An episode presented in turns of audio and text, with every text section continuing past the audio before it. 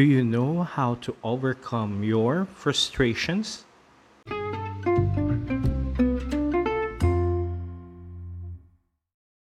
Hello mga katambay!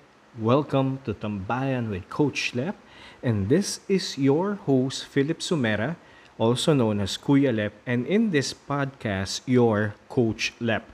Samahan ninyo ako dito sa Tambayan na siguradong meron kayong matututunan. Maraming maraming salamat po sa mga katambay na consistent na nakikinig sa podcast na ito. Salamat sa uh, paglaan ninyo ng panahon, ng oras, and um, I do hope na natutulungan ko kayo dito sa mga pinag-uusapan natin dito sa ating tambayan. Kung ikaw naman po ay newbie dito sa tambayan, ay welcome na welcome ka po dito. Ikaw ngayon ay ganap ng katambay. Yehey! Kung kayo po ay may mga katanungan or message sa akin, you could message me sa aking Gmail account tambayan with Coach Lep at gmail.com or you could send your message sa aking Instagram account tambayan with Coach Lep. Bago ko po i-share itong bagong episode natin, ay pwede ko po bang i-request sa inyo na i-follow po ninyo ako sa Spotify and please do share it to your friends, sa inyong mga tropa at pamilya. Again, please do follow me sa Spotify, Tambayan with Coach Lep. Now, nasa series pa rin po tayo about goals and the title of this series is Are You There Yet? Andun ka na ba sa mga pinapangarap mo or sa goals mo sa buhay? And today's episode will give us a reason kung bakit meron sa atin ay wala pa ang sagot doon sa tanong na yon, no? Ando doon ka na ba? Yung iba ang sagot, wala pa. Yan ang pag-uusapan natin. Isa sa mga rason kung bakit wala pa. Naniniwala po ako na one huge reason, big reason, why we're still not yet there is because of our frustrations. Tama po ang inyong narinig, frustrations. Ang ganda ng definition ni Google ng word na frustrations. It is the feeling of being upset or annoyed, especially because of inability to change or achieve something. Sa pool na sa pool, no, mga katambay, um, para sa akin, it's the perfect definition ng word na frustration. Along the way, you get frustrated because of failures. You get frustrated because of delays. You get frustrated because of things does not work the way you want them to work. Kaya kadalasan ang decision natin ay, ayoko na, stop ko na nga to, game over na. We quit on things because we get frustrated. Mga katambay, listen. If you will not overcome your frustrations, it could result to you having limitations. This could prevent you to reach your destination to believe that you can do it, to believe that you can make it. This could prevent you to get to where you need to be or who you want to be. Frustration could also ruin relationship or camaraderies.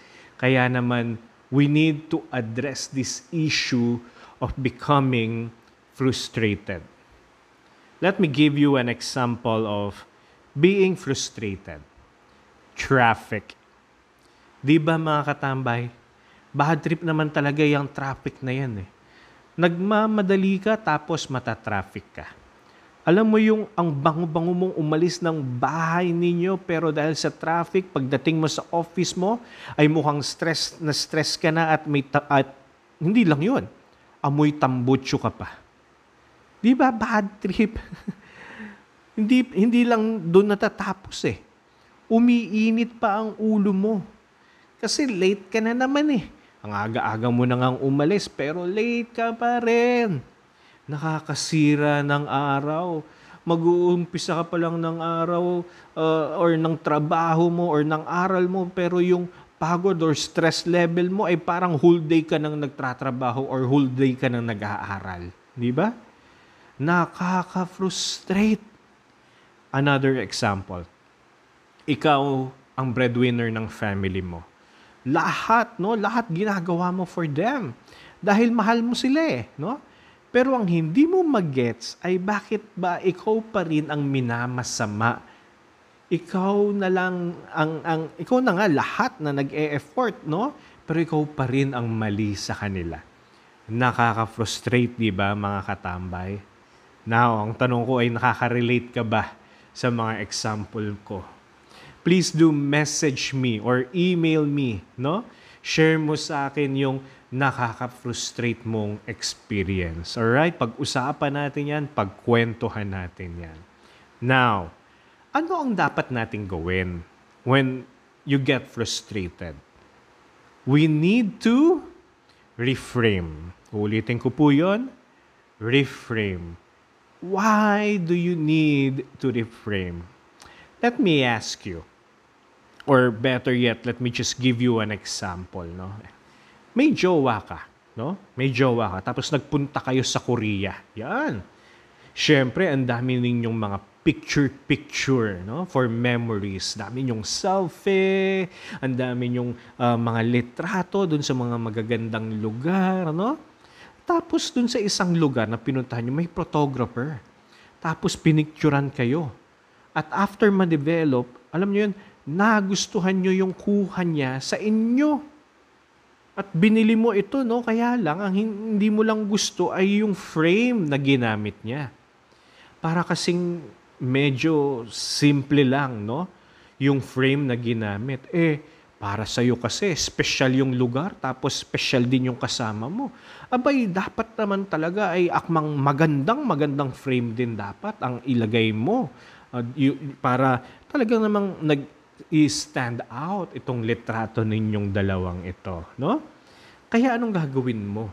Pag uwi mo ng Pinas, bibili ka ng bagong frame, no? ililipat mo siya, no?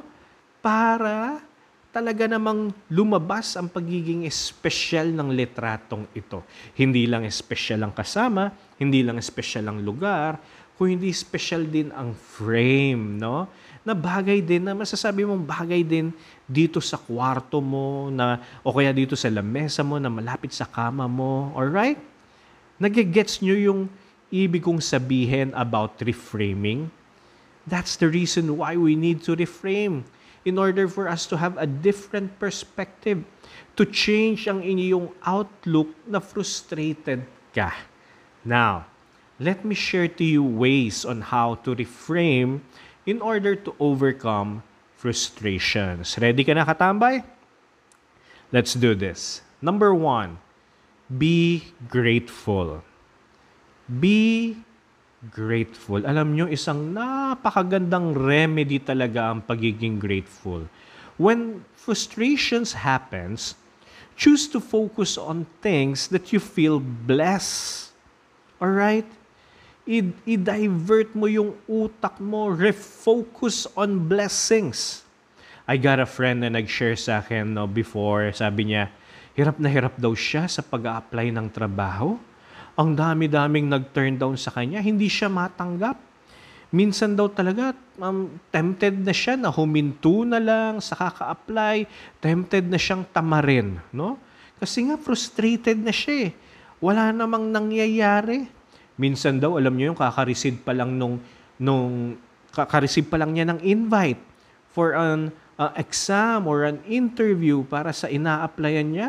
Alam niyo, iniisip niya daw kagad na Wag na lang, mato-turn down din naman siya eh. No? Grabe. And so I asked him, anong ginawa mo? Kasi um, nandoon siya ngayon sa isang napakagandang kumpanya and super ganda ng work niya. Alam niyo mga katambay, ang sagot niya sa akin, binago niya ang thinking niya. Reframing. Sa bawat pag-turn down sa kanya ay inaalam kagad niya yung mga natutunan niya saan, ano ba yung Ano ba yung pagkakamali ko? Saan pa ba ako dapat mag-improve? Ayan, ang ganda nun, no? Ano ang kailangan kong baguhin? Anong approach ang dapat kong gawin? Anong pananamit ang dapat kong ayusin? Yeah, pipong mga ganon yung inalam niya daw kagad. Tapos ito po yung pinakagusto kong sinabi niya. Nagpapasalamat kagad siya sa Diyos. Kasi ibig sabihin daw, kung tinurn down siya ay hindi siya para doon. Hindi yun ang plano ng Diyos para sa kanya. Grabe, di ba? So instead na ma-prevent siya to pursue yung dream job niya, lalo siyang nagpursige. Kasi he is equipped with a grateful heart. So again, mga katambay, be grateful. Second, second um, way to reframe in order to overcome our um, frustration is you need to know your triggers and walk away one thing that you need to do in order to reframe is to have a self awareness. And this will help a lot in identifying your triggers. Pag sinabing mga triggers, ito po yung mga nagtitrigger sa iyo para ma-frustrate, para mainis, para ma-disappoint. Why is this important? Importanteng malaman mo ito in order for you to prevent frustration to happen. In short, inuunahan mo na. At dahil alam mo na, iiwasan mo na. If you have knowledge about it, you will not fall into it. Parang ganito yan eh. In order for you na maiwasan na mahawa ng COVID, itong virus na ito, you wear face mask, you wear face shield, maghuhugas ka ng kamay, you'll practice social distancing, um, kung hindi naman kailangan umalis ng bahay, hindi ka na lang aalis, no? You will follow the, the protocols, no? And what you're doing is actually prevention. You, you, you're preventing um, ways kung paano ka pwedeng mahawa ng virus na ito. Nagets nyo mga katambay? Dinugtungan ko pa siya ha, ng nag-walk away. If you know your triggers, iwasan mo na huwag mo nang i-entertain pa. Layuan mo na.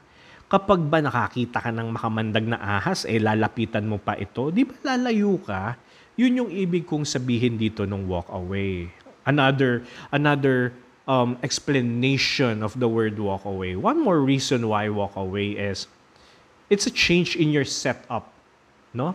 And if there's a change in your setup, uh, I would like to believe na nakakabuti yun sa atin. Let me give you an example. Work from home ka.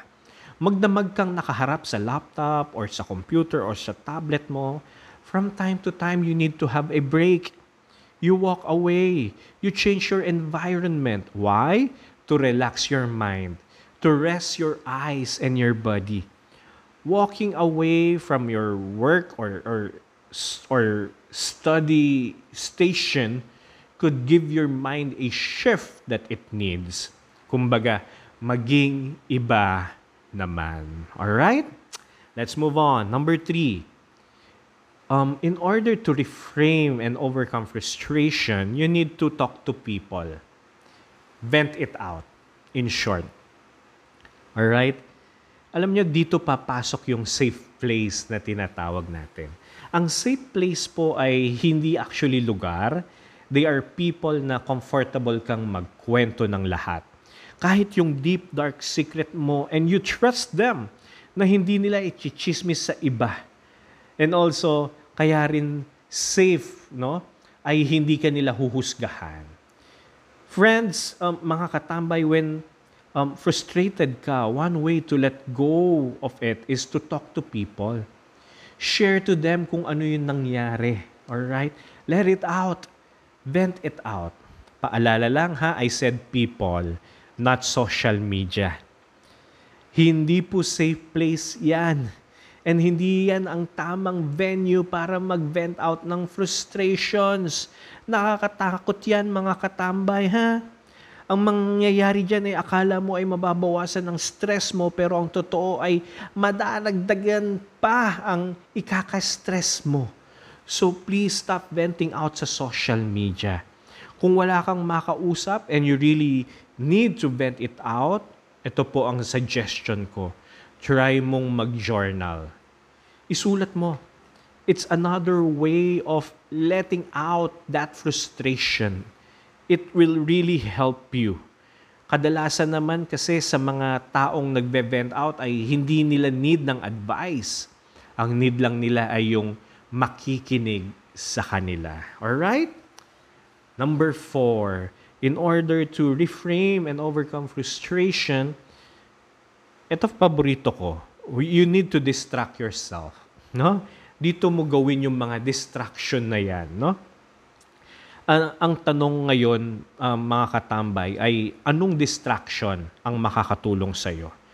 Pwedeng you treat yourself um, pamper yourself. Pagupit ka, pamassage ka, mag-dine-in ka sa favorite mong restaurant, no? O yun papasok yung mga comfort food, di ba?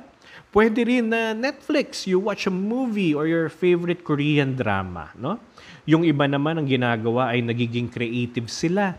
They write a poem, they paint a picture, or mag-calligraphy yung iba naman, they go to their hobbies. Cooking, baking, sports, singing, dancing. Basta anything that will distract you sa frustration mo. Alam nyo, katambay, one distraction that really helps me is listening to music. May mga playlist na akong pinakikinggan para mag-shift ang aking mindset at hindi mag-focus sa mga frustrations ko. So ikaw katambay, ano ang healthy distraction mo. Yan ang tawag natin, no? Ano ang mga healthy distraction mo? Share mo sa akin yan, ha? Message mo ako sa aking IG account, no? Tambayan with Coach Lep or you could email me sa tambayan with Coach Lep at, at gmail.com. All right? Moving on.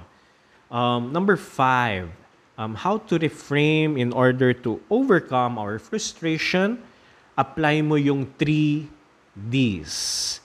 3 letter D, no? Um, introduce ko to sa inyo, no? 3 Ds. First D is do. Do it. Act on it. Mag-effort ka. Gawin mo.